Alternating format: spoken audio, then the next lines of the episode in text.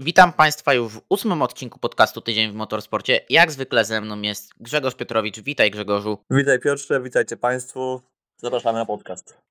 Dokładnie, zapraszamy na podcast. Dzisiaj taki podcast już bardziej informacyjny, no bo jednak europejski endurance troszkę nam spowolnił, bardziej nam ten amerykańs amerykańskie sportskary jeżdżą mi europejskie GT. I zaczniemy właśnie od amerykańskich sportskarów. Zaczniemy od, te, od Balance of Performance, jakie wypuściło IMSA na tego weekendowy wyścig na Laguna Seca 2 godziny, 2 godziny 40 minut. I jest tam moim zdaniem takich troszkę kilka zaskakujących wręcz rozstrzygnięć, no bo patrząc na klasę GTP, to BMW M Hybrid V8, które ostatnio bardzo dobrze jeździło, przypomnę na Long Beach drugie i czwarte miejsce, obu aut e, niemieckiej marki, dostało 4 kg dociążenia, 3 kW mocy mniej będzie miało i 5 MJ energii mniej. To się przekłada na to, że będzie to nie będzie to najcięższe auto, ale to będzie prawie najsłabsze auto z najmniejszą energią na Steam, no bo tam jest tylko Cadillac ma gorzej 511 kW,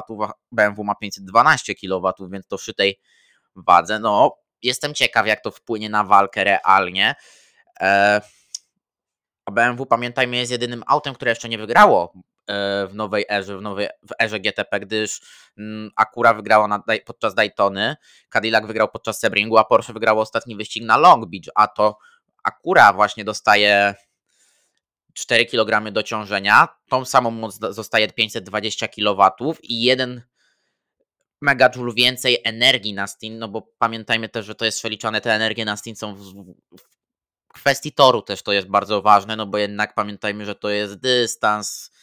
No, nie będę tłumaczył fizyki, bo to są czysto fizyczne wzory i też nie chcę przynudzać, a też troszkę inaczej to BOP się ustala ani, im się aniżeli w łeku. E, Porsche dostaje dalej 907 MJ energii na stint, ale przybiera 2 kg na wadze i traci 1 kW energii, gdzie Cadillac został odchudzony o 1 kg, dostał o, o 2 kW na mocy i 1 MJ energii.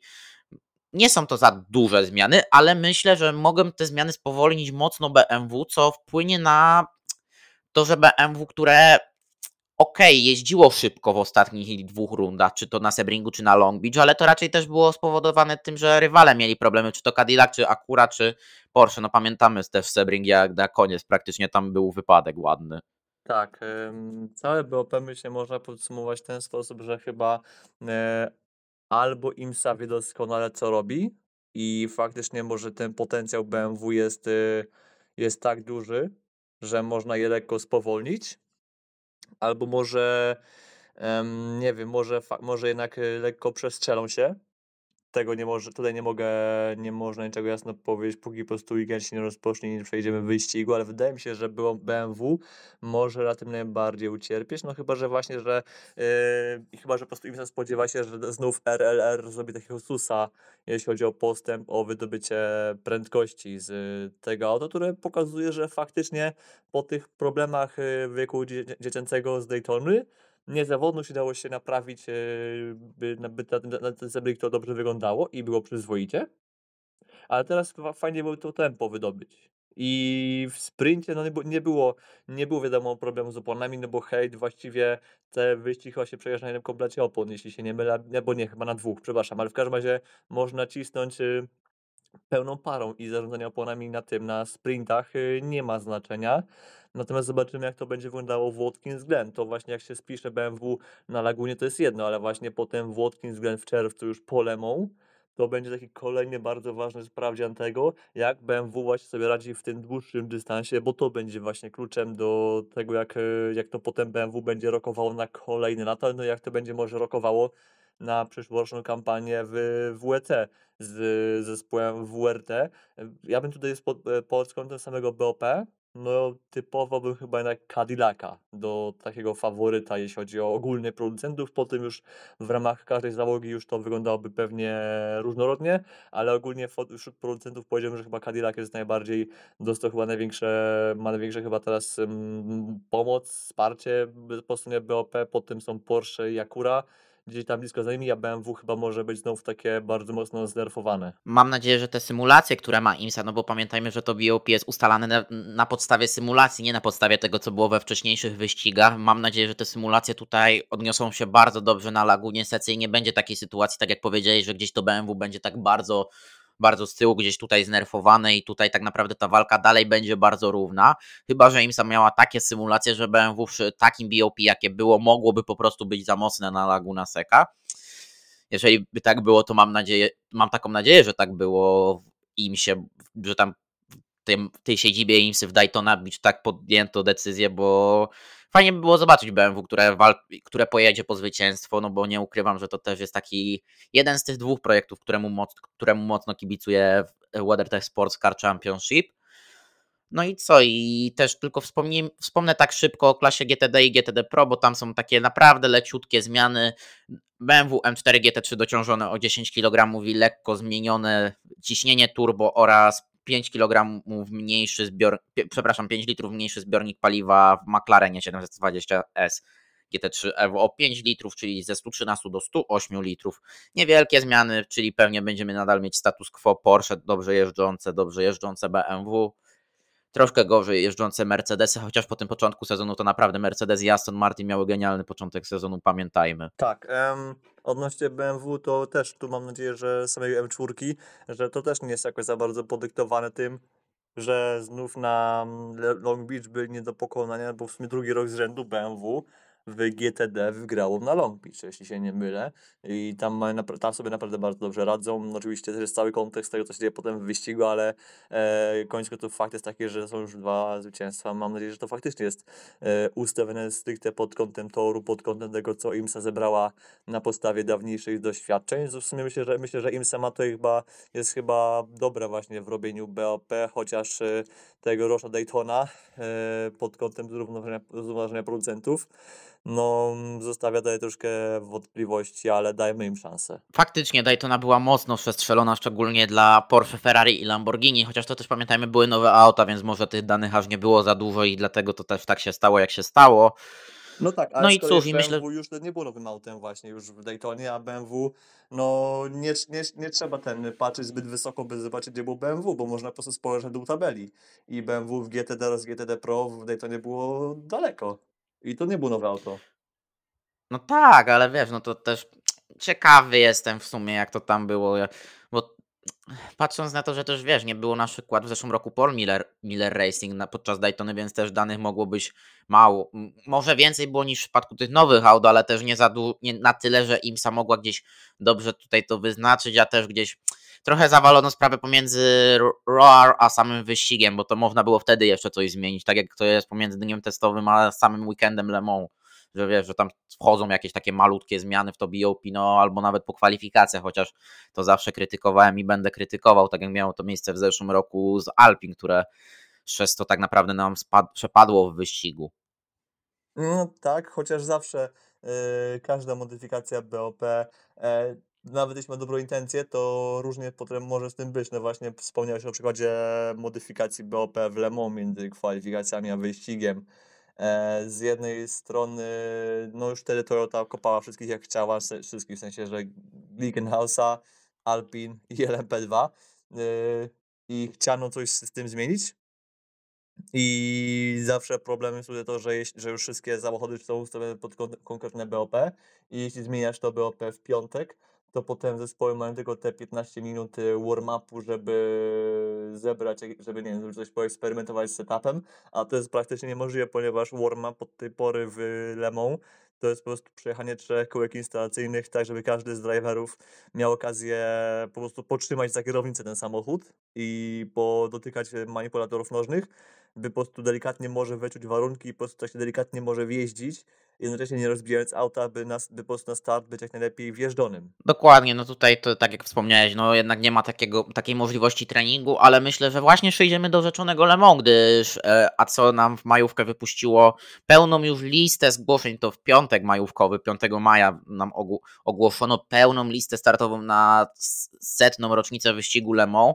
E, no i mamy taki, takich trochę kilka zaskoczeń też można by powiedzieć. No, no zaczniemy od składu Glickenhausa numer 709, no bo to był główny temat tak naprawdę tego,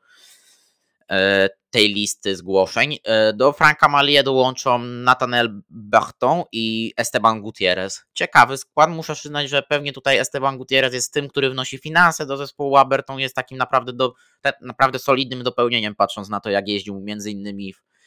Rebelionie. E, mam tutaj podobne zdanie, no właśnie Gutierrez pewnie wniesie pieniądze od Telmexu czy od innych e, swoich lokalnych sponsorów z Meksyku i nie Meksyku. E, no kariera Estebana w tym zeszłym roku przeszło takie, powiedz to wznowienie, taki revival, takie odnowienie, taką, taki restart. No to wydaje się, że nie wiem, albo ku, zmierza ku emeryturze, albo zmierza ku jakimś e, dziwnym po prostu planu. Rosja mu pełna kampania z, z Inter Europolem. Wydawało się, że skoro z Inter Europol odchodzi i idzie do APR, z którym pojechał Daytonę, to że może gdzieś to pójdzie znowu dalej, będą znowu jakieś może powro- powroty do jakichś e, dobrych wyników czy coś. Na razie jest to Le Mans, zobaczymy, czy coś po tym Le Mans jeszcze będzie, czy może nie, będzie start z Izotto w Bahrajnie albo coś podobnego. Nie, mam nadzieję szczerze, że dla projektu Izotty on tam nie wyląduje. To jest tylko taka moja, bo patrząc na to, wiesz, no okej, mówi się, że Pastor Maldonado, na, na temat Pastora można mieć swoje zdanie, ale Pastor akurat wynikowo w Endurance, jak jeździł jeszcze w czasach LMP2 w Dragon Speedzie, dowoził, bo to trzeba mu oddać, dowoził, a Gutierrez jest tak... Ja mam jakieś takie, może jestem negatywnie nastawiony do niego i to jest, można mi to zarzucić, ale jakoś nie, jakoś nie, nie widziałbym go w tej Izotcie. Mam jakoś tak, widzę tam innych trochę kierowców. No ja tak, sam, ja tak sam mam bardzo podobne zdanie. Nathaniel Berton też myślę, że to będzie chyba ten gość, który będzie ciągnął, ciągnął ten skład. Natomiast e, Frank Malie to po prostu będzie też jako taki rozsądny kierowca, taki powiedzmy do numer dwa przy Bertonie. Takie uzupełnienie tego składu tak naprawdę, takie, ale mocno rozsądne, tak jak powiedziałeś. Tak. E, natomiast No i tu- chyba największą e, z tych niespodzianek, bo chyba o tym jeszcze nie wspomnieliśmy, e, jest ta, którą mamy w polskiej zespole, nieprawdaż? Prawdaż, prawdaż, bo Inter Europol Competition nas zaskoczyło po raz pierwszy w historii w ogóle w startu w Inter Europolu. No, pamiętajmy, że ta klasa LMP2 Pro Am też nie ma za dużo lat, bo ten projekt wystartował w 2021 roku, ale wracając, no to po raz pierwszy Inter Europol wystawi właśnie prototyp w podklasie LMP2 Pro Am w składzie Mark Fame, Jan Magnussen i Anders Fjordbach. Powiem Ci, że szczerze, jak zobaczyłem pier- po raz pierwszy ten skład na mail, jak mi sz- przyszedł tytuł maila, to ja miałem takie ojoj, ciekawie. I tak trochę, a tak z drugiej strony, no to Kwame jeszcze spoko, Magnussen też to jest jednak klasa nadal, pamiętajmy, no też to jest już taka bardziej e, wyścigowa emerytura on sobie gdzieś pojeżdż, po, pojeździ, tak o tak sobie jeździ, bo jeździ, no bo pamiętajmy, że on po odejściu z Corvette, no to właśnie już było bardziej głównie LMP2, jakieś TCR-y jeszcze skandynawskie i tak dalej, a Fjordbach, no to wiemy jakie są występy high classa, chyba nie trzeba jakoś tak mocno tego komentować. Tak, e, no właśnie też z dużą sensacją pewnie odbiło się, em, jak na oczywiście jak na, jak na polskie endurance, jak na polskie środowisko endurance, odbiło się właśnie to, że Jan Magnussen zaszczyci właśnie skład numeru 32. E, Czy spodziewałbym się po tym składzie jakichś mega wielkich rzeczy? No powiedziałem, że ogólnie klasa pro, e, podklasa Pro Am w LMP2 będzie potężna. I tam naprawdę będzie ciasno, jak w normalnej LMP2 jest ciasno, tak w tej podklasie, podklasie Pro Am już w ogóle będzie, będzie do mega zbite i mega wymieszane, więc y, nie wiem, gdzie mogą być, y, gdzie mogą być piekarze. Swoją drogą w sumie jestem ciekaw, czy e, podklasa Pro Am, bo w sumie to już nie jest podklasa, tylko de facto klasa osobna, czy nie, czy... Nie, to jest jako Pro. Podklasa w Lemu to podklasa. No właśnie, bo gdyby była jako osobna klasa jak w LMS-ie, to być może byłaby szansa na osobne, na osobno top 6 w, do Hyperpole. Natomiast jako to, że tutaj właśnie jest to tylko jako podklasa, to, to tylko po prostu ogólne LMP2 będą miały miejsce, będą mogły się pojawić w, w tym Hyperpole i nie zdziwiłbym się, gdyby jakieś właśnie proamowskie LMP2 się tam pojawiło, no bo de facto o o kwalifikacjach, o tym wszystkim decyduje tylko po prostu czas, najszybszy czas jednego kierowcy, a tutaj akurat jest chyba dowolność i chyba nie ma tak, że Silver musi kwalifikować e, załogę, tylko kwalifikuje po prostu ten najszybszy z danej załogi. Jeśli chodzi o samego Jana, to właśnie tak zauważyłeś, no jego kariera już tak bardziej e, zmierza ku końcowi, no i właśnie odejście z Corvette było takim e,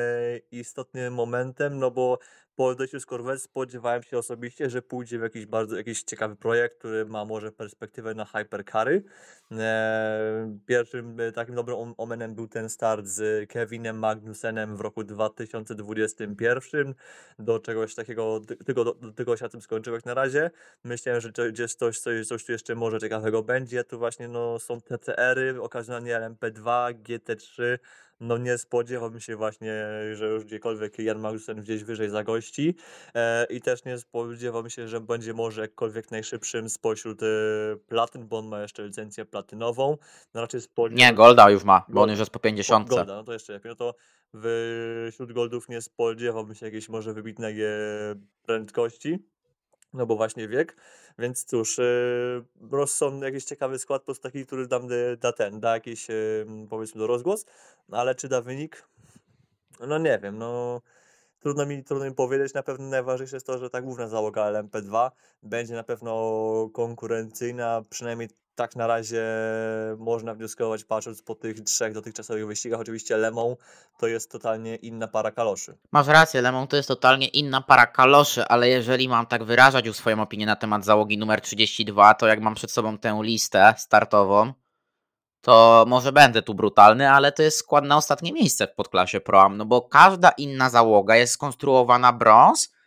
który jest tam wymagany w Pro Amie, a później jest dwóch goldów, gold lub platinum lub nawet dwóch platinumów, są takie dwie, trzy załogi, a u nas jest brąz, silver i gold, więc no nie chcę tutaj jakoś urazić naszych fanów czy słuchaczy, ale no taka jest prawda, że Inter Europol Pro Amie będzie walczył raczej o przetrwanie, no bo ostatnią nadzieją było to, że DKR Engineering pokaże jakiś dziwny skład, ale DKR w tym roku dowiezie ze składem, no bo obok Toma Van Rompuya, który jest brązem, wystąpią Ugo de Wilde i Maxem Martę. Ugo de Wilde, który jeździł troszkę w LMP2, pamiętamy go z LMP3 w Inter Europolu w zeszłym sezonie LMP2 e, Müllner Motorsport, a Maxem Martę no to kierowca fabryczny BMW. Tak naprawdę on jeździ w fabrykach od dobrych 10 lat, więc to będzie naprawdę solidny skład. I jeszcze z takich składów w klasie LMP2, no to wspomina, wspominałem to tak w zeszłym tygodniu bardzo szybko, ale to jeszcze raz powtórzę, o, że w grafie 39 obok François Erio pojadą Guido van der Garde i Patrick Pijek. Bardzo mocna kolejna załoga praktycznie, więc No, ja nie widzę jakichś takich jeszcze załóg. Algarve Pro, ale Algarve Pro chyba już było ogłoszone znacznie wcześniej, bo już przy pierwotnej Ga-. Algarve Pro było w lutym. No to, to też jest, brzmi mega potężnie ta załoga właśnie jak na Pro Am. Więc no faktycznie no mówię, no to, tutaj widzisz, się zgadzamy, że raczej nie będzie jakichś e, cudów, e, raczej nie będzie zeszłorocznej dyspozycji, gdzie de facto ten skład LM-owski- LM-sowski walczył z walczył z ekipą właśnie łekową. Oczywiście pomijamy problemy, chociaż problemy techniczne obydwie załogi dotykają w równym stopniu. W pewnym momencie obydwa auta były przecież e, w garażu i oby- obydwa auta odpalone w tym samym momencie e, na ten z plaka, tak można zażartować. No to cóż, mm, no nie spodziewam się czegoś szczególnego, więc no well, ale trzymam kciuki. Pamiętajmy też, że nie samą prędkością się wygrywa Lemą albo osiąga wyniki. Ważne jest po prostu mijanie problemów i radzenie sobie z silnikiem Gibsona oraz y, klamkami do drzwi Oreki. Dokładnie, a ten silnik Gibsona jak zwykle ma, będzie miał pewnie problemy i zobaczymy w LMP2 jakieś auto, wy, wy, co, tak naprawdę jeżdżające do garażu, bo ten Gibson coś się stało i to najpewniej będzie albo cewka zapłonowa, albo coś z rzeczy właśnie taki około zapłonowych, świeca, o jeszcze świeca zapłonowa, no bo w Gibsonie jak ma coś paść to albo cewka, albo świeca, albo elektronika. Pamiętamy Lemon 2021. Nie, nie pamiętam, ponieważ nic się tego dnia nie wydarzyło. Nie, nic się nie zdarzyło 22 sierpnia o godzinie 15.57. A jak już, jesteś, a jak już jesteśmy przy, przy okazji łeka, no to przejdziemy do nowej klasy LMGT3, bo ostatnio nam wręcz jak grzyby po deszczu wyrastają kolejne to rozmowy na temat tejże klasy i na temat tego, kto będzie jechał w tej klasie i jak będzie jechał. Aston Martin tutaj nam dość bardzo był wokalny ostatnio. Eee, Aston head, head of Partner Racing to się ładnie nazywa, czyli taki szef, szef Aston Martin Racing, Holt Tasker, powiedział, że rozumieją to podejście WACO, że będą tylko dwa auta na klasę LMGT3. No i tutaj muszą, on myśli, że to jest dobre, że te, tutaj jest ta limitacja tych zgłoszeń do dwóch na klasę, no bo tutaj i tutaj mówi, że byliśmy w łeg od początku i tutaj zawsze podobało nam się tu ściganie, byliśmy tutaj w klasie GTE Pro z autami klienckimi i mamy nadzieję, że ACO tutaj zauważy tą naszą lojalność do mistrzostw i nawet jeśli zgłoszenia Hypercar, tutaj marki, które mają auto Hypercar są priorytetyzowane i tutaj powiedział, że też to jest dla nich trudne, żeby do, powie, powie, jakoś powiedzieć takie, dać dziennikarzom takie gotowe odpowiedzi,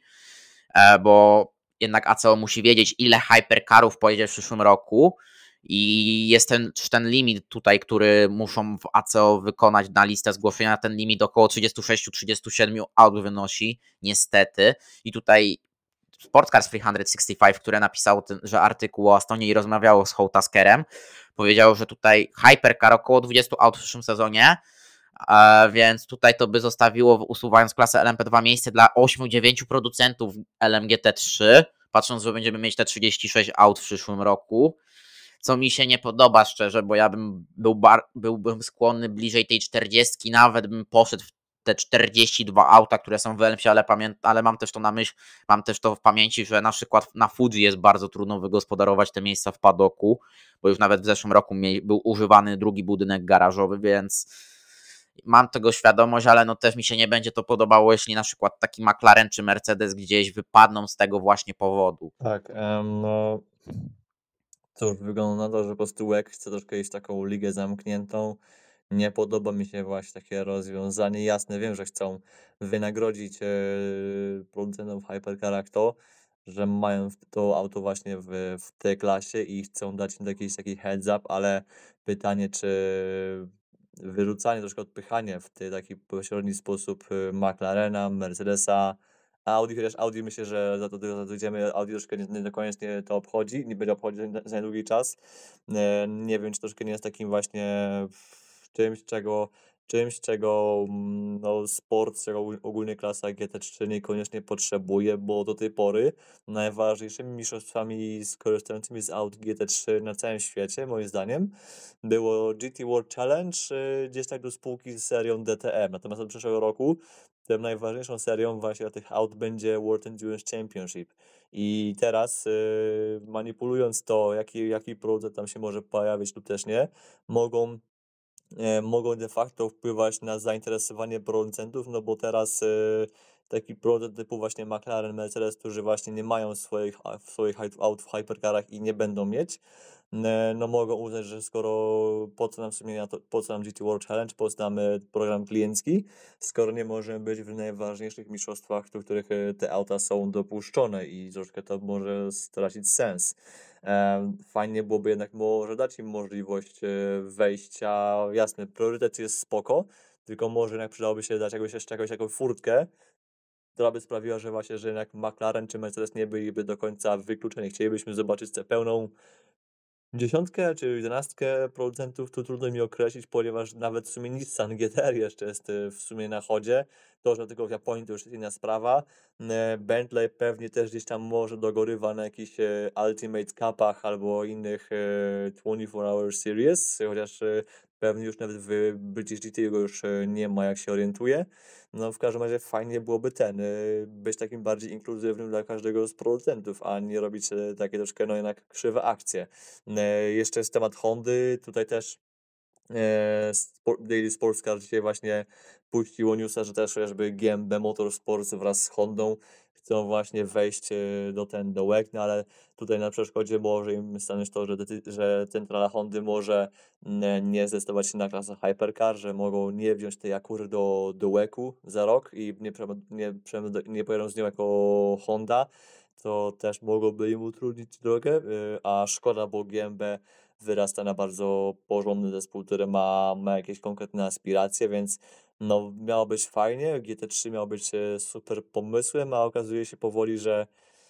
no ta furtka gdzieś tam będzie zamykana i tak kolorowo nie będzie. I to może troszkę nam przysporzyć kłopotów w dłuższej perspektywie, bo jednak takie, mówię, takie obcinanie miejsca, takie troszkę zamykanie drzwi tym pozostałym producentom, e, uważam, że się kiedyś może odbić e, bardzo wielką czkawką cenę to sportskarów. Uważam tak samo jak ty, Grzegorzu, że to się odbije czkawką i właśnie tutaj uważam, że ok, te 36 zgłoszeń to jest mało. Rozszerzmy tą listę do 38-9 zgłoszeń. Ja wiem, padok nie jest z gumy, naprawdę, ale no ja bym bardzo chętnie zobaczył te 38-9 zgłoszeń w stawce i żeby Też. właśnie mógł wejść Mercedes, McLaren, Honda, jeżeli tutaj razem z GMB, która, gdzie to jest program wspierany przez Honda Racing, jak, jeżeli by, by na przykład Michael Andretti nie mógł przywieźć tej Akury do Europy i przebrandować ją na Hondę, żeby mógł ewentualnie Nissan wejść. Chociaż wątpię, że Nissan by jakkolwiek się pokusił, bo ostatnie podrygi Nissana to był rok 2019, tak w Europie, 2020. Tak, 2019. No i Nissan po tym czasie się w ogóle pozawijał z Europy na wszelkie możliwe sposoby, oczywiście no, poza Formułą E, ale to jest, to jest inna działka wyścigów. No właśnie, to też tym limitem jest właśnie to 30, 36, 38 miejsc e, na gridzie. No w tym wypadku chyba nie ma innego wyjścia, jak po prostu wywalić LMP2, no ale skoro jak wywalimy LMP2, no to też wywalamy e, prywaciarzy, którzy też e, dobrze uratowali tyłek tej serii w poprzednich 5 latach, bo gdyby nie mocny grid w LMP2, taki solidny powiedzmy, no to ta seria też by wyglądała mega dziadowsko. Pamiętam czasy, gdy LMP2 liczyło naprawdę po 5-6 aut i to wyglądało biednie, ale z kolei w tym czasie mieliśmy Prosperity, LMP1 czy właśnie obydwu klasy GTE. E, cóż, no nie można to podsumować niczym innym jak to, że prosperity jednej klasy oznacza decline, oznacza taki, taki regres innej klasy, ale uważam, że są jakieś sposoby, w, których można by jakoś e, tym zarządzić mądrze. Na pewno chciałbym, żeby właśnie LMP2 były dopuszczone do jakiegoś do, ten, do tego startu w Lemą, żeby te 10 mniej więcej 11 aut mogło zawsze w Lemą się pojawić, e, bo utrzymanie, nie wiem, chociażby 6, 7, 8 aut LMP2 na pełny sezon w jest prawie chyba niemożliwe, skoro już Hypercary i GTE, i GT3 są e, tak mega napierają. E, cóż, ACO ma przed sobą spory, nie lada orzech do zgryzienia i to, jak potraktują LMP2, będzie potem rzutowało na całą przyszłość właśnie tejże serii, bo jednak e, też, to, też to w sumie zwróci na to uwagę. Znaczy,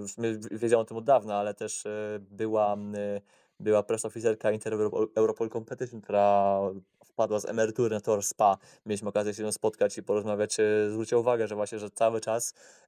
ACO e, brandzluje się do producentów, e, przymila się im na maksa i tak dalej, czy to właśnie w czasach e, klasy GT, GTE, czy w czasach LMP1, czy też w czasach klasy Hypercar, robi im masę ustępstw i tak dalej i otwiera przed nimi szeroko swoje nogi, na tymczasem tymi nogami uderza kompletnie w łeb zespoły prywatne, które właśnie w czasach recesji no zawsze ratowały tyłek właśnie, czy to upadłemu w SPC, czy obecnemu WEC w poprzednich paru latach, więc ACO musi to jakoś e, rozwiązać. Czasu jest coraz mniej, no bo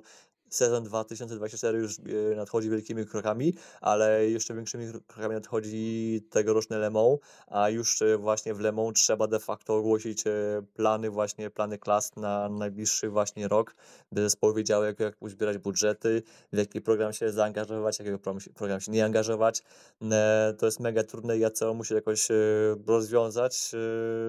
To jest sytuacja niegodna pozazdroszczenia, chociaż z drugiej strony przynajmniej mają prosperity i na razie jest wesoło, ale fajnie byłoby to zrobić tak, żeby w dłuższej perspektywie, gdy już załóżmy Peugeot się zwinie, gdy zwinie się jeszcze Glickenhaus, gdy zwinie się jeszcze parę innych projektów, to żeby był w stanie kto ten grid wypełnić i żeby to nie było po prostu LMS, yy, tylko że z rundą poza Europą. Dokładnie, no bo tutaj pamiętajmy, że Hypercar ma na razie swój karnawał, ale ten karnawał się w pewnym momencie kiedyś skończy i właśnie tak jak mówi, jak się nam zwinie Glickenhaus, jak nam się zwinie Peugeot, chociaż za Peugeota jeszcze może wejdzie Alfa Romeo, ale to też nawiąże troszkę jeszcze nawiążę za chwilę do Alfy Romeo, bo tutaj nawiążę do tej twojej wypowiedzi, ale no właśnie, no żeby nam było po prostu było, były auta, no bo później co, z powrotem wepchniemy LMP2 do łeka, żeby ratować stawkę, żeby było chociaż też 6 zgłoszeń, żeby to taki wręcz wypełniacz pomiędzy Hypercar a GT3, no to nie wiem, tutaj to jest tak naprawdę wróżenie z fusów to co będzie, ale tak jak powiedziałeś tutaj o ma się ustępstw od producentów i tak jak tutaj mówimy o Peugeotie i o Alfie Romeo, no bo to też jest tutaj się przebija, no i to pamiętamy jak Alfa Romeo próbowała wejść do LMH za pośrednictwem Glickenhausa, tam miał być silnik V6 hybrydowy, tam miało być takie połączenie, ale później zmieniono to ze, ze względu na to, że zmieniono ten silnik ze względu na to, że Aston tutaj Aston tutaj poprosił o to, żeby zwiększyć trochę, może tam ten silnik nie mógł się mieścić jakoś w okienku 1000 koni, dlatego zmieniono też na to V8 3,5 litrowe Twin Turbo od Pipo Motors, a później Aston się wycofał, zmiany cofnięto i tu naprawdę, no tutaj właśnie tak jak powiedziałeś, a co o tym, że tak robi dobrze producentom, krzywdzi prywaciarzy po prostu i krzywdzi naprawdę fajne projekty. Tak, a skoro mówimy o producentach, to nasila się coraz bardziej taka bardzo niepokojąca plotka, a mianowicie Audi coraz szerzej e, ewaluuje swoją przyszłość w wyścigach e, GT3. Mianowicie w dużym skrócie mówi się o tym, że Audi coraz bardziej jest pogląda w kierunku drzwi wyjściowych e, ku temu programowi. Pamiętajmy, program Audi GT3 jest, e, trwa już dobre 14 lat i uważam, że jest chyba najlepszym programem GT3 tych takich współczesnych, e, tych takich od czasów powiedzmy to tego roku 2006 do teraz ever, bo Audi R8, LMS, GT3, wszystkiego 3 iteracje albo cztery. Nie chcę się pomylić, bo niby jest, jest drugie Evo, ale e, na pewno było tych Evo było więcej i są, dam, dam sobie rękę uciąć, że to jest czwarta już de facto wersja. To jest chyba najmocniejsze auto w GT World Challenge, w, w DTM-ach niekoniecznie, ale wszędzie gdzie ścigają się normalne GT3 na długim dystansie, to Audi jest, y, zawsze było fenomenalną konstrukcją, przynajmniej w Europie, y, czy może w Australii, w USA bywało różnie, to jest y, świetne auto ze świetnym programem fabrycznym z WRT. No i okazuje się, cóż, że e, po tym jak zarzucili wędkę na F1, to niestety zarzucili swoje przyrodzenie na ten, na program w hypercarach i to był pierwszy krok, gdy właśnie gdy uwalili swój program w klasie Hypercar, który miał dojść do skutku na ten sezon wraz z Porsche, przy współpracy z Porsche. Wtedy też wykosi, wykosiło się nad ich WRT, co jest jak najbardziej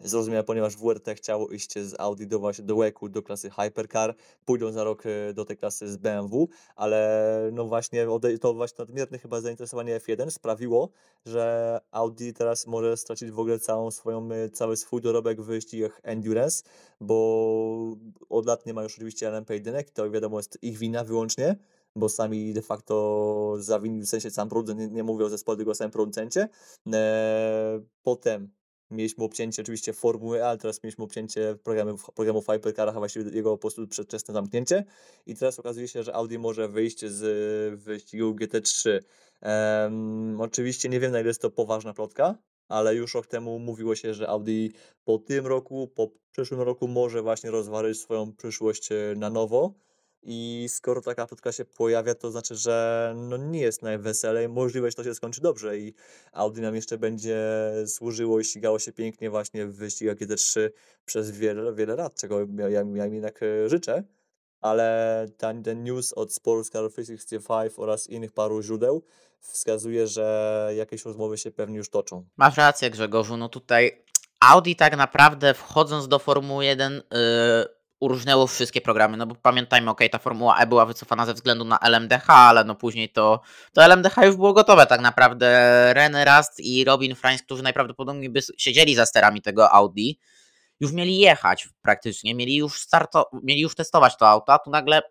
wypinamy wtyczkę, dziękuję bardzo, Formuła 1 jest dla nas ważniejsza, no i to spowodowało te masowe odejścia kierowców, no bo odeszli Kel Kelvin van der Linde, Dries Van Tor, Charles Wertz, René Rast, Robin Franz, Mike Rockenfeller też odszedł w międzyczasie, więc tak naprawdę to ten skład kierowców Audi, który był tak naprawdę takim trzonem tego Audi, tam zostało niewielu kierowców, bo został tylko Frederick Verfish, Mattia Druidi, Drudy, przepraszam, Patrick Nidenhauser i tyle. Tam zostało 3-4 kierowców takiej starej daty Audi, Audi, a tak naprawdę teraz to jest ten nowy narybek w Audi, który no wygląda, że tak brzydko powiem, bardzo średnio. Mm. No cóż, czyli po prostu wiele, wiele prowadzi, prowadzi ku temu, że chyba Audi no właśnie będzie robił ten regres. Wielka szkoda, bo mówię, to jest, jak powiedziałem, to jest mega zasłużony producent. E, no cóż, e, Formuła 1 po prostu nie bierze jeńców, nie? E, udział w tym sporcie jest mega drogi, mówię o samej Formule 1, no oczywiście Hypercary i cała inna reszta też jest mega kosztowne, kosztowne przedsięwzięcie, ale widać, że po prostu Audi jest mega zawzięte na F1 i chyba widocznie są, są, są, gotowi uciąć e, swoją taką mega złotą kurę, bo no, program właśnie w Endurance'ach, program właśnie w GT3 no, przynosił im sporo złotych jajek. e, Nie mówię tylko o sukcesach, ale też pamiętałem, że jest cały Customer Program. Program Platforma GT3, jedna z jej największych zalet jest taka, że ok, producent wydaje sporo pieniędzy na rozwój auta, na jego zbudowanie, przygotowanie, development, w sensie nie, że rok po roku em, e, przygotowanie nowych e, ewolucji, ewentualnie nowego modelu po tych 5 latach homologacji, mm, ale koniec końców e, zarabia na przykład na właśnie na sprzedaży samochodów, na sprzedaży wsparcia fabrycznego, bo też wsparcie fabryczne też kosztuje. Oczywiście WRT dostawało je tam pewnie po niższych cenach, ale cały czas e, z tego też można było odciłać dobre pieniążki i ten, ten program nawet tam wychodził blisko zera, albo nawet niektórym markom wychodzi na plus. No i Audi widocznie uznało, że cóż, że chyba to za mało, że może potrzeba więcej e, infrastruktury i cóż, będzie rozważało swoją przyszłość dalej. Ja trzymam kciuki za to, żeby to się po prostu tylko- tylko skończyło na spekulacji i plotkach, e, bo cóż, no de facto stracilibyśmy potężnego gracza, a tego nie chcemy tracić. No jednak e, tak wielkie marki, tak bardzo istotne i zasłużone dla sportskarów, no wolelibyśmy nie tracić. Masz rację, bo tutaj jednak Audi to ile włożyło w klasę GT3 i w LMP1 i moim zdaniem mogło włożyć w LMDH, no to jest niesamowity heritage tak zwany, a stracić ten heritage ze względu na Formułę 1, po, po której spekuluję, naprawdę teraz spekuluję, ale myślę, że po kilku latach będzie wypięcie wtyczki, to, to będzie program trochę taka kalka Toyoty. Pamiętasz, jak Toyota skończyła po 7 latach w Formule 1 Tak. i było bye bye i mimo zbudowanego auta na 2010 rok powiedzieli, że wychodzą z tego interesu. To samo Honda też zrobiła, była ona była jako, okej, producent silnikowy, ale weszła na 3 lata jako taki producent normalnie też nadwozi i też to padło wszystko, w- łeb to strzeliło, więc myślę, że tutaj w przypadku Audi to będzie, będzie to samo i tak naprawdę będą musieli sobie po tych kilku latach odbudowywać cały program na nowo, ale mam nadzieję, że właśnie to GT3 się utrzyma nawet jako forma, forma kliencka, no bo jednak R8 to jest bardzo zasłużone auto i auto, które ma niesamowitą ilość zdobyczy, takich jak wygrane wyścigi, trofea, mistrzostwa i tak dalej. No tak naprawdę tylko w WDRT Sports Car Championship jakoś nie zawojowało rynku, a tak to wszędzie. No to teraz Grzegorz już przejdziemy do tematu, który tak naprawdę ciągnie się za nami od początku tego podcastu, od początku jak wystartowaliśmy w marcu z pierwszym odcinkiem podcastu, czyli kara Marka Marqueza w końcu w tym tygodniu Międzynarodowa Federacja Motocyklowa jej sędziowie zdecydowali się tę karę dla Marka Marqueza po apelacji Hondy anulować. Z punktu widzenia przepisów, no stało się po prostu zadośćuczynnie, ponieważ no, kara po prostu była przypisana tego do Grand Prix Argentyny właśnie cała ta komisja, która po prostu zebrała się i przeanalizowała tę karę, która po prostu stoi nad, nad em, która po prostu Honda się zgłosiła oraz y, apelowała odnośnie tej kary. No z punktu widzenia przepisów, no wszystko jest fair, no bo e, kara była tylko przypisana właśnie na Grand Prix Argentyny i z tego punktu widzenia no, jest wszystko fajnie, ale z punktu widzenia sportu, no po prostu twórcy przepisów sportowych okazali po prostu być dziadami. I nie ma tutaj żadnego jakiegoś pobłażliwego, słowa na, to, na, to, na tę sytuację. Po prostu sędziowie się okazali być dziadami. e, Nie przewidzieli tak banalnej rzeczy, jak to, że zawodnik, który sam się eliminuje z wyścigu, może też kogoś skasować e, i wobec tego może tej kary nie odbyć. To jest po prostu jakaś e, głupota i paranoja. Mam nadzieję, że ktoś e, właśnie w FIM przejrzy przepisy i spróbuje no po prostu przejrzy i pozałata po tego typu luki, bo to jest niemożliwe, żeby na takim poziomie mistrzostw świata e, działy się takie jakieś takie głupie rzeczy. Oczywiście FIM pokazuje cały czas, że można przekazać pewne granice głupoty, nawet pod kątem proceduralnym. I nie, ale no tutaj sędziowie po prostu chcieli nie przestrzegać własnych przepisów, które sami nałożyli i sami zdali się po prostu no, wydymać e, i zostali po prostu wyjść na, no, na, prostu na, na, na frajerów. Nie ma po prostu innego, innego wyjścia, innego, innego, innego po prostu określenia. E, Mark Marquez wraca na ten weekend właśnie na Grand Prix Francji, będzie już e, partycypował właśnie w weekendzie MotoGP. E, czy szukałbym korelacji między tym, że e, wrócił, ogłosił swój powrót właśnie w momencie, dzień po tym, jak e, zdjęto oficjalnie z niego karę. Nie. E, nawet jeśli miałby tą karę odbyć, to po prostu Honda by nie posunęła się do takiego miejsca, że, że mieliby niby specjalnie go nie wystawiać. E, nie było nigdy chyba w sporcie tego typu ka- kasusu, że nie że ktoś się wycofywał z rywalizacji, bo nie wiem, bo nie chciał jakiejś kary odbyć, po prostu odbywał ją i zawsze ewentualnie potem było protestowanie, strajkowanie, etc. Nigdy nie było takiego sabotażu wprost, więc tutaj raczej bym się teorii spiskowych nie doszukiwał. E, zobaczymy jak to ten, zobaczymy czy właśnie, czy faktycznie FIM oraz Dorna pójdą po rozum do głowy i to może spróbują jakoś e, naprawić. Zgadzam się tutaj z Tobą Grzegorz, że pod kątem przepisów dobrze, że ta kara została anulowana, pod kątem sportowym troszkę to jest niesprawiedliwe, ale no cóż, no regulamin sportowy MotoGP jest napisany jak jest napisany i jest napisany tak niedokładnie, że się dzieją właśnie takie cyrki. Nawet się śmialiście dzisiaj z Julią Trus Trusewicz, którą pozdrawiamy, że można byłoby napisać y, nowy egzamin, Boże, nowy regulamin sportowy na maturze z WOS-u i by powaliło się tym y, egzaminatorów. Tak. Y, no cóż, no tak, jak pozdrawiam, pozdrawiam właśnie Julię. No mówię, no yy, bo tam po prostu absurd, absurd momentami goni absurd. Jest sporo absurdalnych decyzji. Zresztą e, nawet jeśli ktoś, ktoś nie śledzi wyścigów motocyklowych, polecam zobaczyć na Grand Prix Hiszpanii, gdzie chociażby Peko Baniaja dostał bardzo absurdalną karę bowiem za delikatny kontakt z którymś z zawodników KTM w walce o w, w głównym wyścigu niedzielnym, e, za kontakt, który, który ma miejsce w 99% normalnych wyścigów MotoGP, za identyczną sytuację Peko dostał karę, nakaz oddania jednej pozycji względem rywala, z którym walczy. To jest po prostu jakiś absurd i sędziowie faktycznie albo są odrealnieni, albo nie czytają własnych przepisów, albo jest jeszcze jakaś trzecia furtka, której po prostu nie znamy. To jest jakaś po prostu paranoja i to mega szkodzi wizerunkowi sportu bo w tak zaawansowanym sporcie technologicznie, w takim w sporcie, który żyje w tak wysokim tempie, nie powinno być sytuacji, w której sędziowie e, nie są w stanie dążyć, nadążyć z tym, co się dzieje właśnie na torze i nie są w stanie tego poprawnie zinterpretować. Takie sytuacje nie powinny mieć miejsca, szczególnie, że ukarali go za coś, co mówię, co ma miejsce w prawie każdym wyścigu, a nagle je w tym jednym zrobili, postąpili totalnie inaczej, gdzie zwykle po prostu na takie coś się przymyka oko i się po prostu mówi hard racing, bad racing. O, widzisz, no to, to takie jest, o, akurat, o, o, o, tu trzeba dać karę, musimy tu dać karę, nie ma innej opcji, nie, nie, nie, nie, nie, tu musi być kara, no i to wychodzą właśnie takie cyrki, jak mówisz, ale myślę, że przejdziemy do ostatniego tematu, do tematu bójki w NASCAR, o której na pewno Grzegorzu opowiesz więcej ode mnie. Tak, yy jeśli ktoś wie, no to w NASCAR e, lub nie wie, w NASCAR jest takie bardzo, mm, powiedzmy to, nieszablonowe, powiedzmy może takie bardziej staroświeckie podejście do rywalizacji na torze i poza nim. Mieliśmy spięcie między takimi bardzo żywiołowymi, bardzo takimi charyzmatycznymi zawodnikami e, współczesnej stawki NASCAR, dość młodymi też zawodnikami, jakimi są Noah Gragson oraz e, e,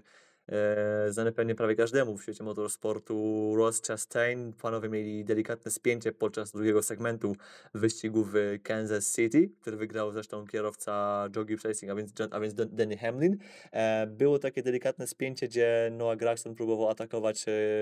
Chastaina po zewnętrznej. Chastain e, według niektórych został wypchnął Graxona. Moim zdaniem Graxon po prostu był w miejscu, w którym nie powinien za bardzo być i Chastain miał prawo zachować się tak zachował. Dla mnie jednak bardziej bolesne na to, że było to, że Graxon już oddał, de facto oddał taki, oddał strzał bardzo podobny, jaki oddał Wallace e, rok temu na Kyla Larsona e, w podobnym właśnie, w podobnej rywalizacji, tak po prostu lekko, delikatnie, umyślnie, umyślnie wręcz skręcił w kierunku właśnie Chastaina, który był po jego wewnętrznej, po jego lewej stronie. To, się, to było, myślę, bardzo niebezpieczne. Po wyścigu panowie chcieli sobie to wyjaśnić, ale e, uważam, że troszkę taki bardzo lekkomyślny sposób, zamiast podejść, porozmawiać z Chastainem, po prostu poszedł go, zapał go za kombinezon. I w tym momencie to jest może uważam, że to jest punkt e, spięcia, ponieważ e, cios wyprowadził Chastain i to był solidny prawy sierpowy też prawie prosty, nie znam się na boksie, ale to był po prostu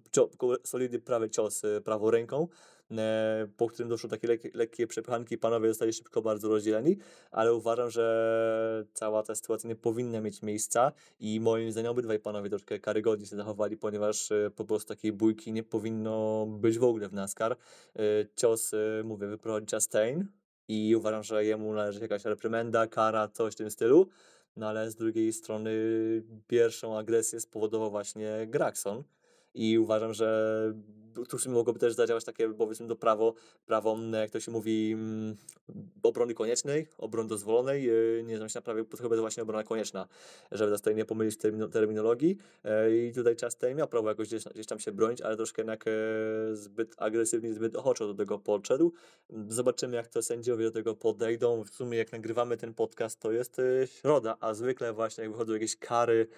czy to za przewijanie techniczne z wyścigu, czy jakieś sytuacje właśnie, powiedzmy to, pozatorowe, to zwykle one wychodzą w środę, naszym wczesnym popołudniem. W Ameryce jest to wówczas e, bardzo wczesny poranek, e, w szczególności już przynajmniej na Florydzie, na, na wschodzie USA. E, na ten moment nic nie ma, nic właśnie takiego nie przyszło, nie ma żadnej informacji, więc wydaje mi się, że cała sprawa może przejść płazem, ale no, co byłoby troszkę takie bardzo dziwne, ponieważ rok temu, gdy właśnie Baba Wallace yy, lekko właśnie, też tak lekko się pobijał z Kylem Rassonem na torze, szczególnie podczas wyścigu, a nie, a nie, a nie na, przy garażach yy, już po wyścigu, to Wallace dostał od razu bana. I nie było zmiłuj i był ban, bo ten, dla, dla kierowcy z, ze stanu Alabama E, I tam był bana. Tutaj na razie nie ma, nie ma nic, więc troszkę jestem e, zdezorientowany. Być może NASCAR po prostu wziął pod uwagę wtedy okoliczności tego, że po prostu bójka miała miejsce na torze na wewnętrznej w trakcie, gdy był, gdy był tak, że powiem, żywy wyścig wprawdzie pod safety carem, ale był to żywy wyścig, a tutaj miała to miejsce taka sztuchanka taka poza torem, no ale nie wiem, no drugiej strony NASCAR właśnie od y, tych paru ładnych lat ma taką politykę zero bujek, już zrywają z tym, z tymi pewnymi jakimiś swoimi reliktami przeszłości, takim właśnie jak bójki yy, przy każdej możliwej okazji, jak nie wiem, wyrzucanie kogoś umyślnie z wyścigu, yy,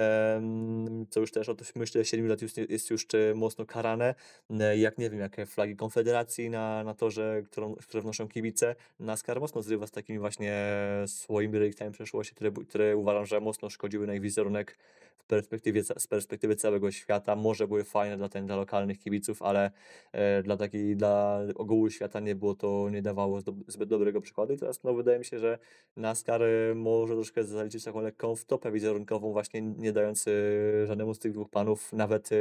symbolicznych, nie wiem, 5000 euro do wpłaty albo jakiegoś powiedzmy to treningu uwrażliwiającego. E, na które NASCAR lubi czasem wysyłać zawodników, więc tutaj jestem w lekkim szoku, ale z drugiej strony mają też właśnie potencjalnie e, mieliby zbanować e, na jeden wyścig dwóch chyba najbardziej charyzmatycznych kierowców i kierowców, którzy są przyszłością tego sportu, a więc właśnie Graxona i Chastaina. Obydwaj mają zadatki na, te, na to, by być właśnie na to, by być wielkimi mistrzami i w przyszłości ich pojedynki będą będę naprawdę czymś gorącym, czymś, e, no nie wiem, czy może to nie będzie coś, na równi z Enhartem oraz e, Gordonem za 90. Może podobnie, może połowa tego, może będzie to ćwiartka tego. W każdym razie chyba może NASCAR po prostu też nie chce właśnie yy, narażać się właśnie e, fanom, kibicom, yy, których troszkę tracą, więc taka sytuacja dwojaka, ale no ja jednak byłbym za to, żeby właśnie jakieś takie, jakieś uderzenie po, nad, po nadgarstkach na dwóch panów się przydarzyło, takie symboliczne. Zgadzam się z tobą Grzegorzu, no bo tutaj jednak taka przemoc gdzieś poza torem, czy to psychiczna, czy fizyczna, no nie, jesteśmy przeciwko takim rzeczom, no szanujmy się, jest XXI wiek, 2023 rok, jest o wiele więcej lepszych sposobów nazw na jakieś wyjaśnienie sobie właśnie takich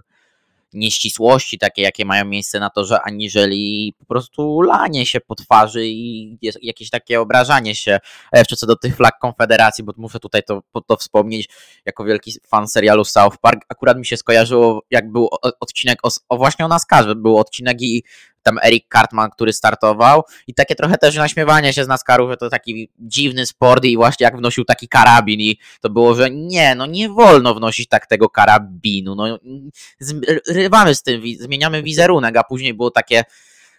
karabiny są do kupna w sklepiku, więc no tutaj taki ok, przerysowany karykaturalny przykład, ale właśnie ten wizerunek NASCAR yy, nawet w Stanach właśnie był taki, jaki mówisz, czyli taki dość agresywny i taki ostry i taki wręcz, że tak brzydko powiem prostacki i właśnie NASCAR, tak jak powiedziałeś, chce zerwać z tym wizerunkiem i uważam, że tutaj ważne by było to, żeby pójść do przodu i jakby powiedzieć, że nie, takich zachowań nie tolerujemy i tutaj albo właśnie jakiś taki kurs, albo jakaś kara, takie właśnie tak jak powiedzieli, symboliczne 5000 dolarów. Tak, a propos tego y, przerysowania oraz wyśmiewania się z NASCAR przez Amerykanów, to też chyba to wynika z kilku rzeczy, mianowicie, że sami Amerykanie są bardzo mocno podzielonymi narod- narodem i tu nie chodzi tylko mi o różności etniczne, ale też po prostu o to, że um, ówniejszy, ówniejszy show biznes oraz y, show, biznes, show biznesowanie wszystkiego, czego się da, e, sprawiło, że ludzie są po prostu y, love-hate y, w stosunku do prawie każdej osoby, jaka stąpa po tamtejszej ziemi, jaka przejawia tam się w mediach, no wraz ze sportami, sportowcami oraz właśnie NASCAR. No też tym wszystkim też pomaga, to wszystko też nakręca to, że w sumie też NASCAR jest takim sportem dla ludzi z południa, a żarty z nich stoją sobie chyba bardziej ludzie właśnie z północy, ta taka bardziej progresywna część e, kraju. To tu już też trzeba by wejść w takie bardziej właśnie jakąś taką urbanistykę oraz e, e, nauki społeczne, w czym ja nie jestem szczególnie mocny, więc e, ale nie, no też tak najbardziej South Park też jak najbardziej polecam w, w znaczącym stopniu. Oczywiście są pewne jakieś e, momenty, których, których lekko przeginają, ale też e, uważam, że humorek bardzo właśnie jak najbardziej na pięć gwiazdek, dźwięk się nie rozjeżdża. Dokładnie, humor genialny i właśnie tutaj to takie przedstawienie karykaturalne mocno wszystkiego tak naprawdę, co nas otacza dookoła tak nawet jak w nowym sezonie, ale no to już tak kończąc powolutku ten podcast, mamy jeszcze dwa pytania zaległe z zeszłego tygodnia od naszego słuchacza racedriver.pl portal. Pierwsze pytanie, na ile dominacja Toyoty w WEG to przewaga technologiczna, a na ile sprawność zespołu wyścigowego i szybkość kierowców? To ja tak krótko odpowiem, to jest po prostu przewaga technologiczna i to, że Toyota jest po prostu w WEG 10 lat ciągiem, no bo jednak sprawność zespołu wyścigowego i szybkość kierowców nie ma tutaj za wiele do znaczenia, no bo szybkość kierowców, czy to w Ferrari, czy to w Porsche jest na bardzo podobnym poziomie jak czasami nawet nie minimalnie lepszym w przypadku Ferrari i sprawność wyścig zespołu wyścigowego to samo, no bo Ferrari jest AF Corse, Porsche jest Penske, w Cadillacu jest Chip Ganassi, to, to są zespoły, które są no, praktycznie światowym topem i tutaj nie ujmują nic Toyocie. Po prostu wyjeżdżenie tego auta i to, że Toyota ma też w tych regulacjach już dwa sezony za sobą i wie, co może, co musi w, musiała w tym aucie zmienić tak, żeby ono jeździło. No w sumie tutaj nie mam zbyt wiele dodania, po prostu właśnie tak powiedziałeś. Doświadczenie, ale skład też jest niczego sobie, ponieważ no, mają de facto kilku kierowców e, z F1, więc to też pomaga, ale no właśnie ta technologia, to bycie z autem, e, ta cała operacja, która przez te wszystkie lata dojrzewała, to jest właśnie mega poziom i zanim właśnie Audi, tfu Audi, zanim Porsche, czy Ferrari, czy Cadillac dojdą do poziomu właśnie pokonywania Toyoty, to po prostu muszą to wszystko najpierw ponadrabiać. Czy uda im się to nadrobić jeszcze w tym roku, może już na Le Mans? No nie wiem, e, nie wiem, nie wiem ale w każdym razie to jest y, coś, co po prostu, na co po prostu trzeba pracować, a nie coś, co po prostu można sobie zbudować w, w pół roku i mieć to, że powiem, za 5 zł. Nie, to jest po prostu właśnie mega potężne właśnie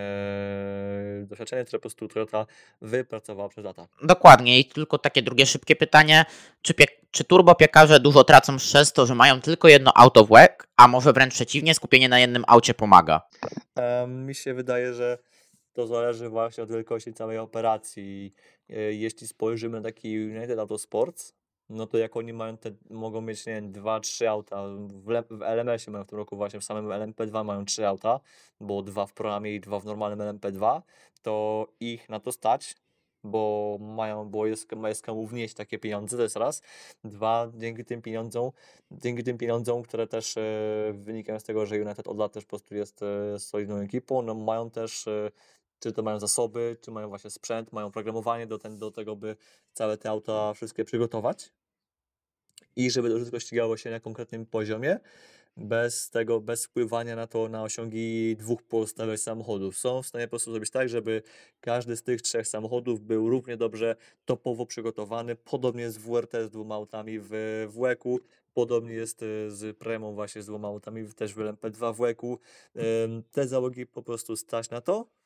i jeśli stać na to, to po prostu masz dwa auta, masz na trzy auta, nie? Jeżeli cię stać na jedno porządne auto, no to wolisz mieć jedno porządne auto niż załóżmy dwa, nie wiem, drugie auto w miarę porządne, a drugie po prostu, nie wiem, jako takie tankowanie hajsu.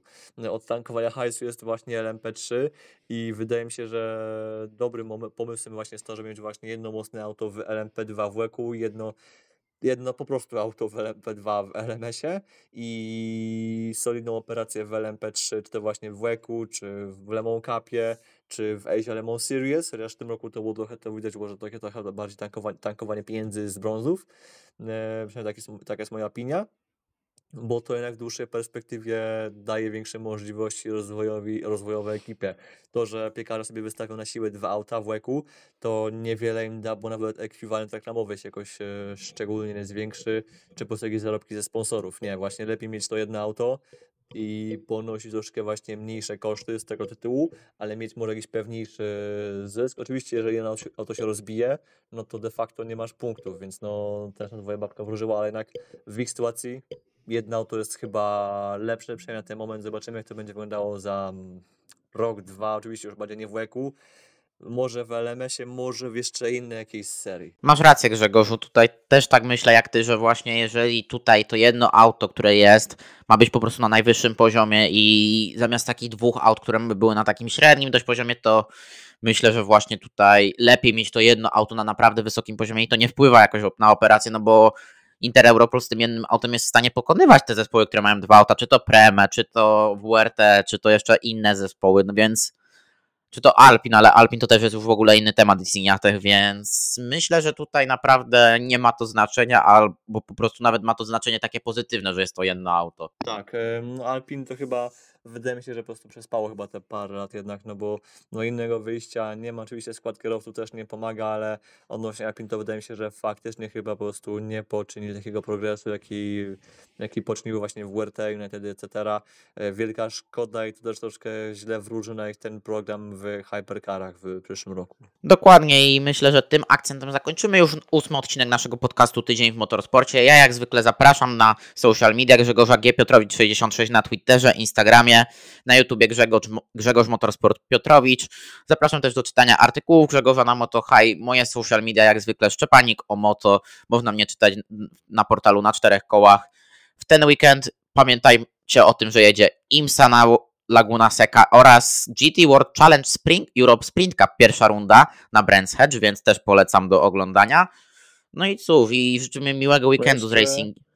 Jeszcze bym tutaj może tak tylko wspomniał dosłownie słówkiem, że jeszcze jedzie e, sprawdzenie z Endurance'ów, ale mamy IndyCar właśnie w Grand Prix Indianapolis, czyli tą konfigurację prawie rodem z F1 oraz MotoGP we Francji, więc tego motosportu jest, mimo że nie ma F1, więc nie piszcie mi, że Race Week jest dopiero za tydzień, bo was uduszę.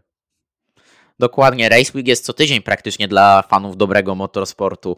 więc myślę, że to już tak naprawdę to był taki finalny akcent i życzymy Państwu miłej, miłego weekendu ze ściganiem. Dla Was ten podcast nagrywali Piotr Szczepanik. I Grzegorz Piotrowicz, dziękuję bardzo, do usłyszenia. Dziękujemy bardzo, do usłyszenia.